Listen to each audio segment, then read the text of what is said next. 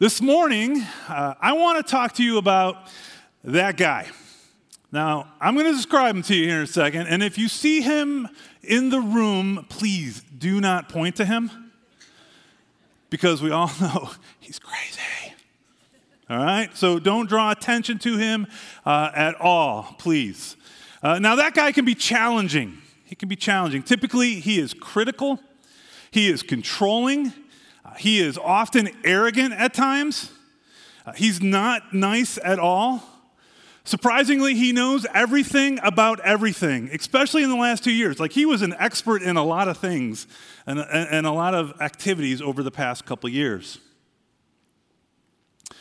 And they're going to tell you every chance they get about what they know. Now, not to be outdone, it can also be that lady. She can be just as troubling. Uh, she probably knows how to raise your kids better than you do, which is really helpful. At times, they can present as that couple, right? Now, if you know who I'm talking about, please do not point at them. In fact, it was funny. Last service, a bunch of people came up to me and was like, um, I think I'm that guy. So I know we have them here at Bay Life.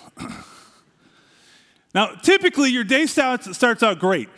You know, you're excited, you're energized, you're ready to face the day, whatever challenges come, you're kind of, you know what's coming up, and, and you, you're leaving with a good attitude, hopefully, and you're excited, and then you run into, well, that guy.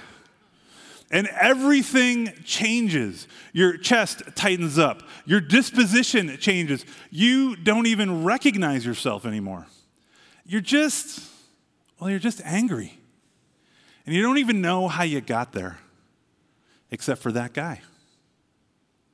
Now you go home, you settle down, you have dinner with the family, you're kind of hanging out, things are kind of coming back to normal, and then you decide, hey, I'm going to log on and check out Facebook or Twitter or Instagram or the news. And guess what? That guy's been posting all day long. He's been disliking your memes.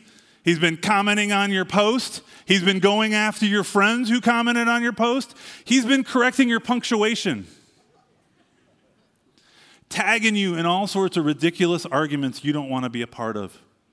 And he's shouting like crazy on social media. Your mood changes again. Because how could someone have an opinion so wrong and yet be so sure of themselves? Until you finally and wisely decide to log off. Now, thoughts of that guy, dreaming of that guy, probably have you dreaming of doing something like this. so here's my question Who is that guy for you or that lady? Who pops up in the back of your head? Who has hurt you with their words? Who has irritated you with their comments? Who has disappointed you in a way that you've just not been able to get over? I want you to just kind of think of their name as we talk about this. I want to give you a different perspective today, a different way to look at them. Uh, perspective is kind of everything, isn't it? I mean, for example, take this guy here on the island. He's been there for weeks. He's been losing hope. He sees a boat off in the distance and he thinks, I'm saved. That's his perspective. But yet, the guy on the boat has a different perspective. He's been drifting for days, wandering, hoping to get some stability. And he sees land and he thinks, I'm saved. That's his perspective. But today, I'm not going to talk to you about walking a mile in someone else's shoes. I'm not going to ask you to compare your perspective with that guy's perspective. Instead, I'm going to ask you to consider God's perspective, which is a totally different viewpoint than what we're used to. But to do that, I just need to pause a moment and just ask God to speak to our hearts as we look at His Word today. Will you join me? Father God, I thank you so much, Lord, for the opportunity that we have to gather. Lord, it's so encouraging to be able to uh, sit or stand in this room and sing your praises, to re- be reminded of your character, to be reminded of what you've done for us, to be encouraged by who you are, to realize that you're in control. And so, Lord, as we open your word this morning, I just ask that you would just move me out of the way, that you would say the things to our hearts that we need to hear, that you would encourage us where we need to be encouraged. Lord, that you would challenge us where we need to be challenged. Holy Spirit, we give you free rein to do your work in our hearts today. It's in your name, Jesus, we pray this. Amen. In Matthew 18, Peter asks Jesus a question. He says, Lord, how many times shall I forgive my brother when he sins against me? Up to seven times. Now, what you might not know is his brother was actually sitting in that group. Andrew was actually there wondering, and it kind of leads you to wonder what did Andrew do to tick Peter off? Like, why is he bringing him up uh, here in this moment? At the end of the question, he, Peter says, up to seven times. In other words, if he does something against me once, and then I forgive him, and then he does it again, and then I forgive him. And then he does it again, and I forgive him, up to seven times. Now, he's kind of giving himself a verbal pat on the back here. He's, he's like, Isn't that really nice of me that I would be willing to forgive this person seven times for an offense? Which is kind of, you know, benevolent, right? I mean, if you think about it, who do we really forgive up to seven times? Maybe our kids? But why was that so gracious? Why was that considered so gracious? Well, the rabbi's teaching of the day was that you had to forgive someone up to three times. And so Peter basically doubles it and adds one and be like, how about seven times? Isn't that awesome? Aren't I great? And Jesus kind of blows his mind with his answer. Jesus answered, I tell you, not seven times, but 77 times. And Jesus is basically saying we are to go on and on forgiving. And, and to show us this and to show us what God's idea of this is, Jesus tells us a little story for us to kind of see his perspective on the whole thing. And that story just drives home a simple truth. He says this Therefore, the kingdom of heaven is like. Now, when we see that phrase, kingdom of heaven is like, we're, we're supposed to pay attention. Because what that's telling us is if we want to experience heaven here on earth, then this is how we live. This is what we should bring to the table. This is how we should act towards others. And when we do that, fellow believers, we experience what it's like to be in heaven. We experience what God wants for us. He says, A king wanted to settle his account with his servants. And as he began the settlement, a man who owed him 10,000 talents was brought before him. Now, a king settling his account, that wasn't really so far out of the ordinary. That was a normal thing that would happen. It was that time of year to go through the books and to find out who owed the king money and who didn't. We've kind of just experienced this. April 18th, ring a bell, right? Uh, some of you who are getting refunds probably put it in a lot earlier. Um, 11:47 p.m., April 18th, slid my taxes in because I thought I owed money, which I didn't. But you know, last minute because I'm going to hold on to it till the end, right? And so here he is, king, figuring out who owes who. In this case, stood out a bit. Now, 10,000 talents. The readers or the listeners of that day would have laughed at that. It's a ridiculous amount. They would have been like, okay, no, no, you, you can't, no, no way.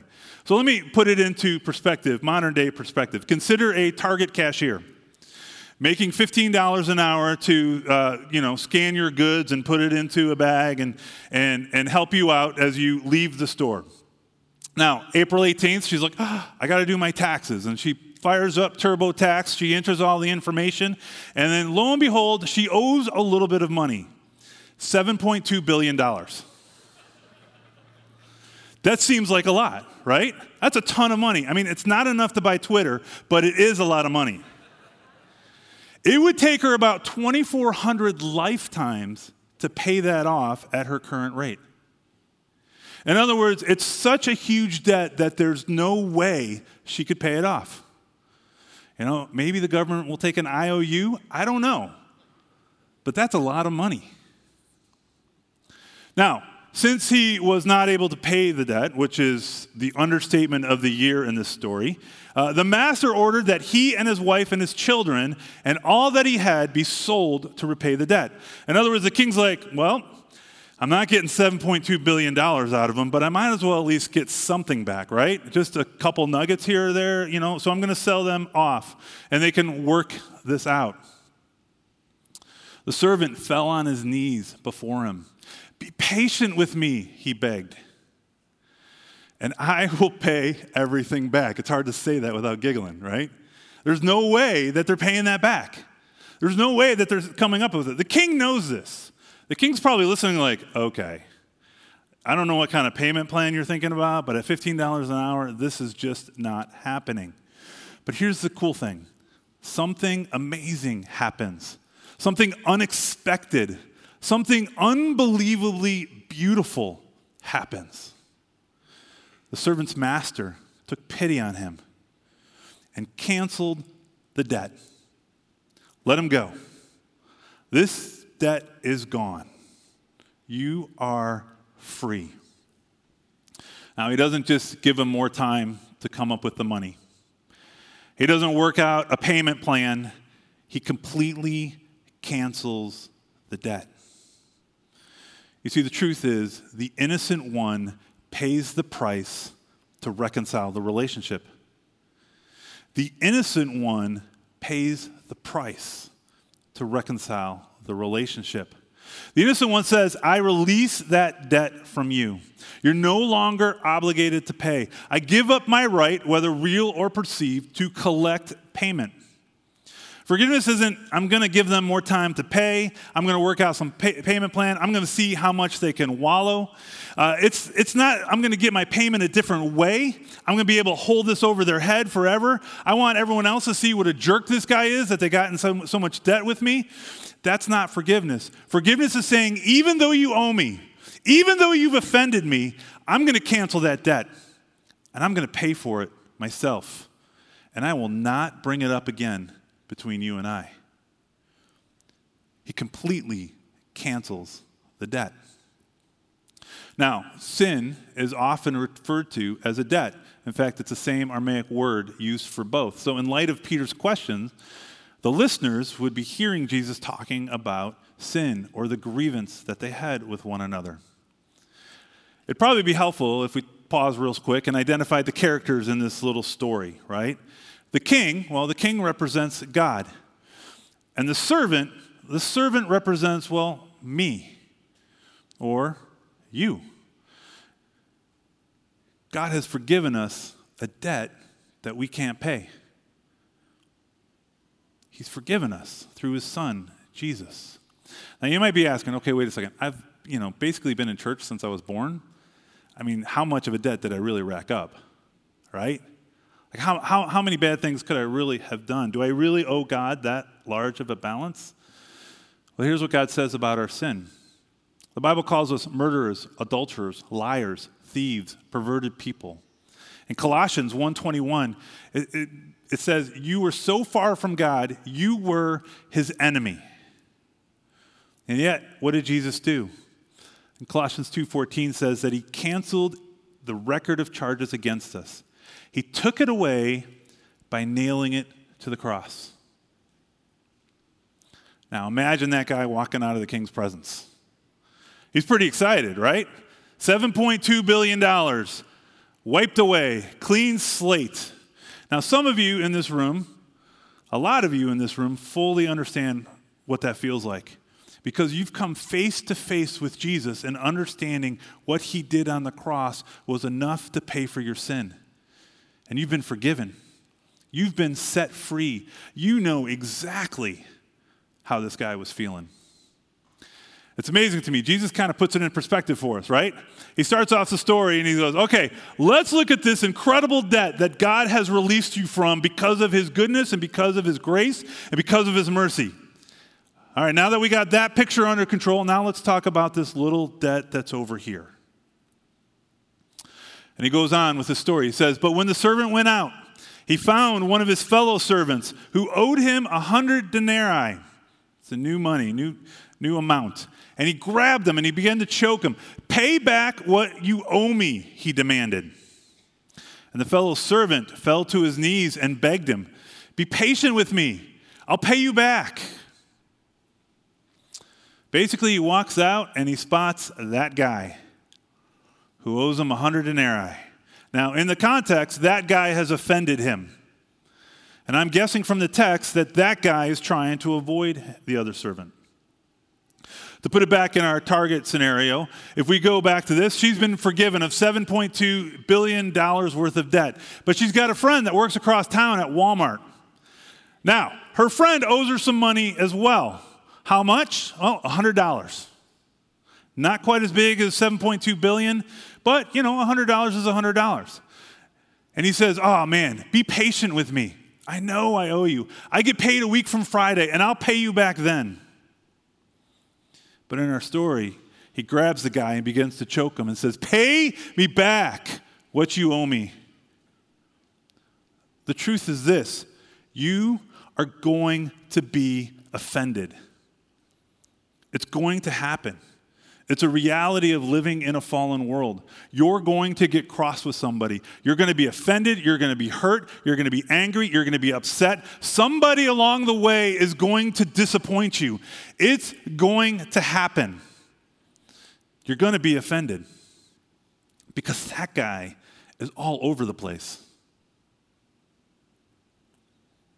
We run into him all over the place. But Jesus is trying to get us to see it from his perspective. But when he refused, instead, he went off and he had the man thrown in prison until he could pay the debt. You see, when we're offended, we want payment back. If this person doesn't apologize, if they don't grovel enough, if they don't repair our pain, uh, then we're not offering any kind of grace, any kind of forgiveness. They need to feel the effects of what they put me through. We hold on to the grudge. We make sure everyone knows. Did you see what that guy posted? Yeah, you saw that on my page? I can't believe that. But here's the truth you don't have to live offended. Being offended is a reality, it's going to happen. Living offended, well, that's your choice. That's a choice that you make. It's a loss of perspective. You see, when we live in light of what God has done for us, it changes what we demand from people. When the other servants saw what had happened, they were greatly distressed, and they went and told their master everything that had happened. And the master called the servant in and said, You wicked servant, I canceled your debt, all of it, because you begged me to. Shouldn't you have shown mercy to your fellow servant just as I have done to you? In his anger, his master turned him over to, be, to the jailers to be tortured until he could pay back all that he owed. Now, here's the kicker. Here's the verse that, ugh. This is how my heavenly Father will treat each of you unless you forgive your brother from your heart. So, wait a second. If they did something that offended me and I live in it and demand repay, I go to jail? Wait, what? Well, you think about it. Jail looks a little different resentment, bitterness, anger, rage. Those are things that kind of eat inside of us and tear us up. See, when I live offended, the only person it hurts is me. I'm the one who lives with the resentment. I'm the one who lives with the bitterness. I'm the one who lives with the anger and rage. I'm the one who's getting torn up inside. There's actually no winning living offended. If I get cross with my wife and I'm offended, my marriage isn't going to get better if I stay offended. My walk with God is not going to grow while I'm offended. My friendships aren't going to grow deeper while I'm offended. When I live offended, it only hurts me. So if it only hurts me, why do I hold on to it? Why do I hold on to the anger so long? And more importantly, how do I put it down? Have you felt that over the last few years? You just feel on edge a little bit more? I think Paul gives us some incredible insight in Ephesians. He says this In your anger, do not, do not sin. Do not let the sun go down while you're still angry. Now, I don't know about you, maybe it's just me in this room, but I'm tempted to justify my anger. I- I'm, I'm tempted to defend it when I'm angry, right? They hurt me. I'm right here. They're wrong. They betrayed me. Did you hear what they said about me? Did you hear how they disappointed me? Of course, I'm right. My, my anger is righteous here. It's righteous. We toss that term around a lot in anger. There's no other destructive force that we use that with. We don't say, like, I got righteous gluttony. Doesn't really fit. But we use that so we can sit in our anger as long as we want. Here's the key to this verse do not let the sun go down. In other words, we need to recognize when we're getting angry and we need to act quickly. When we're tempted to stew and sit in our anger, are you guys like that? When you get angry, you just need to you need to grumble, you need to be alone, you need to just and kind of be away from people and, and you like to kind of bake in it a little bit? Or is that just me? Okay, maybe it's just me. Sorry. But, uh, you know, and, and truthfully, if I can recognize that I'm getting angry and that's about to affect every other part of my life, uh, then I want to move quickly. I want to act quickly to deal with it, to seek uh, resolution, to put it down, to let it go. Why? Well, the next verse says this and do not give the devil a foothold. I don't know what you think when you read that, especially the word foothold there, but there's a couple pictures that normally come to mind for me when I think of foothold. Uh, the first is like the rock climber. You know, and he's kind of holding on and he's on the mountain and he's barely there. And it's like, I don't want to let the devil hang on to the mountain because, you know, he might keep climbing to the top and might own the mountain. And, and he's just barely holding on to my life. And it's, it's just a small foothold. I want to make sure and remove that from him. Or perhaps you think maybe more foot in the door, right? Uh, I, I, my anger has opened up the door to the devil, so now he's in, and that's one step away from just totally, you know, being in there and, and messing up everything. So I need to make sure to keep that door shut and, and locked and turned away. But the word is pretty interesting. It's, it's topos, and it means space, room, uh, a spot. In other words, if you go on and you live in your anger, you're giving the devil a place in your heart. You're giving him room to work in your life. You're giving him space to influence that which is important to you. When we reside in our anger and bitterness, Scripture says we're giving the devil free rein to operate and to influence the things that we hold dear. Friday, I, I, went up and uh, I picked my son Rylan up at FSU. FSU gets out like a week before everyone else. Uh, and so I drove up there. It's, if you've ever been up, it's like a four hour drive. It's really not that bad.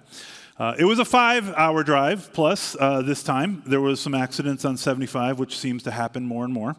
And, uh, you know, so I'm on my way up. He knows I'm coming, he knows what time I'm coming. Totally understand this. And in my head, in this drive, I'm thinking to myself, I'm getting Rylan, I'm not getting Tegan. I'm getting Rylan, I- am not getting Tegan. Because when I go pick up Tegan at USF years ago, it was like everything was packed and ready to go, and it was like a quick move, you know, and we were done and we were out of there. Because she had, you know, scheduled it out and started packing a few minutes every day. And, and I showed up at 3 o'clock into his dorm. I call him like 10 minutes away. I'm like, hey man, I'm 10 minutes away. He's like, great, I got time to take a shower. I was like, okay. I show up at the dorm, there is not a thing packed. Like you would have no idea he's coming home from the summer. And I'm like, oh, totally what I thought. I even texted my wife. I was like, send her a picture. I'm like, look, nothing's packed. She's like, did you expect anything else? Right? But no, I didn't. I didn't expect anything else. So, you know, we loaded everything and we started taking clothes and just throwing it into bags and started, you know, packing up. Now, he did have time during the course of the week, his roommate moved out earlier, to move both beds together to have like a super large bed for a week. But of course, you know, to pack anything up, no, there wasn't any time to do that. So we started packing. And here's the thing with moving out at FSU they have these big, uh, kind of round carts you can put everything in, and then you could just wheel it in. So my thought was, okay, great, we'll just throw all of this clothes and everything in there. And if we could just jam it in the car, we can get home and we can deal with it. And then it'd be awesome, no problem. But everyone moves out at the same time, and those carts aren't available. And so I, uh, we parked Don't know, two, three blocks away illegally. It's as close as we could get, you know, to illegally park to kind of unload all your stuff and, and stuff like that. And so literally I'm putting like all the hangers on my arm and holding clothes as I'm walking out. And we got bags of clothes and we're just making trip after trip after trip. We finished packing the, the car. It was only a car full of stuff, but it took us two and a half hours to pack everything up and get it out. Now, can you imagine if I wasn't prepared for that, if I didn't know that, and I was angry about that. Can you imagine what would have happened in our relationship? Now, we have a four hour drive home. And if I had been angry about that because I had an expectation and it wasn't met, well, then I would bring that anger with me. So he graciously drove home, which was awesome. And so I'm sitting here in the passenger seat. But if I had been angry, Scripture tells me that I bring the devil along with me. I make room for him in that car.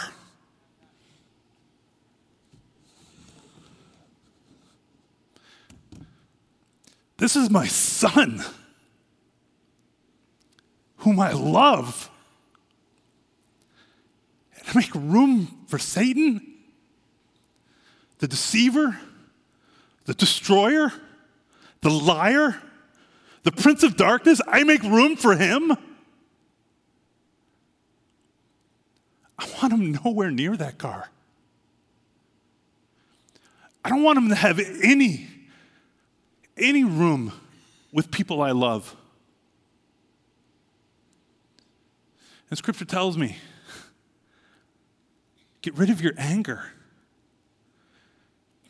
because you give Satan room, space to influence your relationships. Listen, I don't want the devil anywhere near date night with my wife. He's not welcome to come there. But if I was honest, the last couple years, I invited him into our nightly walks because of something someone posted or something someone said that I disagreed with or family member that maybe hurt my feelings in some way.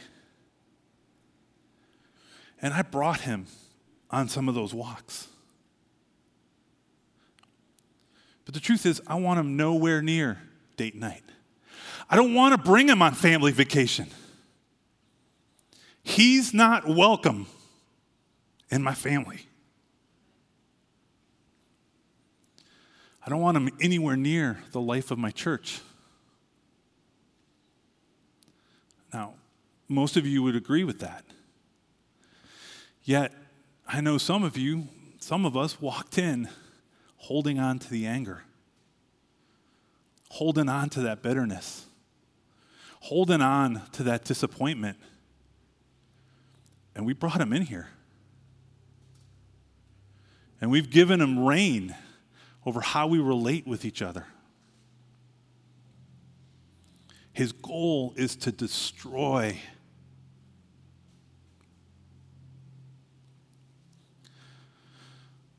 Paul goes on.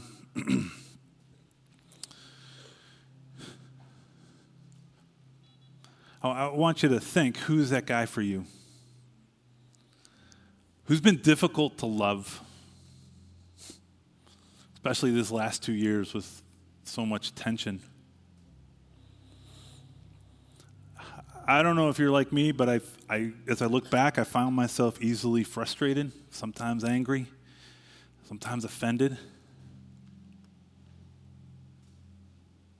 Paul says this get rid of all bitterness, rage, and anger, brawling and slander, along with every for, form of malice. But be kind and compassionate to one another he doesn't say be arrogant. He doesn't say be critical of anyone who thinks differently than you. He doesn't say be harsh, you know, because you're dealing with idiots.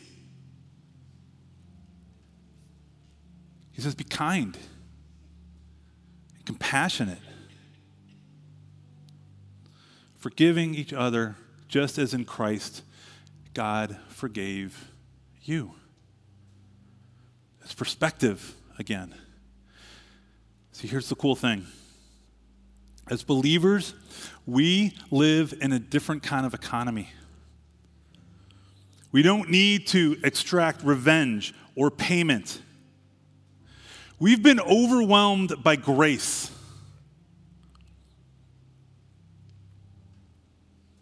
We're free to live that way. We're free to extend that to other people. We can live differently. We don't have to invite them in. We're free to respond with grace. So, again, I ask you who is that guy or that lady for you? Dee's going to lead us in a song. And as we sing, I just want you to just ask God, Lord, just examine my heart. If there is a person that I just need to release and let go of and, and, and give some space to, I need to forgive. Lord, help me to see it from your perspective. D.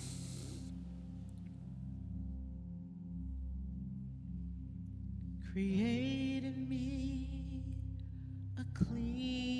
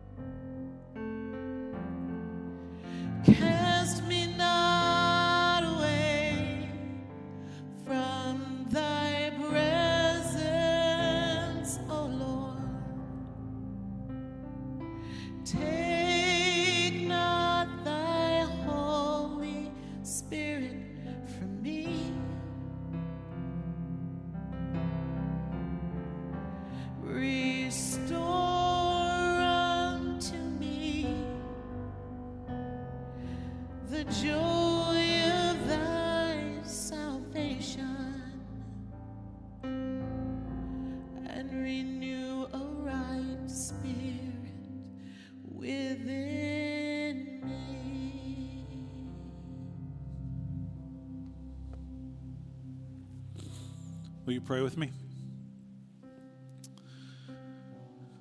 Father God, we come before you right now just recognizing your goodness, your grace, your kindness, and how you've dealt with us. You've heaped grace upon grace upon grace upon grace in our lives.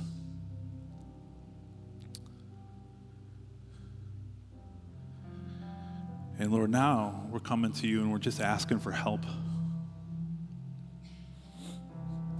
Lord, I want to pray for my brothers and sisters in this room If you've brought to mind someone that they that they need to release, God, I pray that you would encourage them and that you would help them to move quickly, to set it down, to respond in kindness and compassion.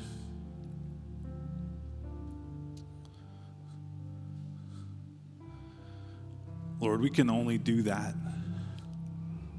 because we understand what you've done for us. We can only do that when you work in our hearts and in our lives. And so, God, that's what we're praying for. That's what we're asking for. Protect our families, protect our relationships and our friendships, protect our church.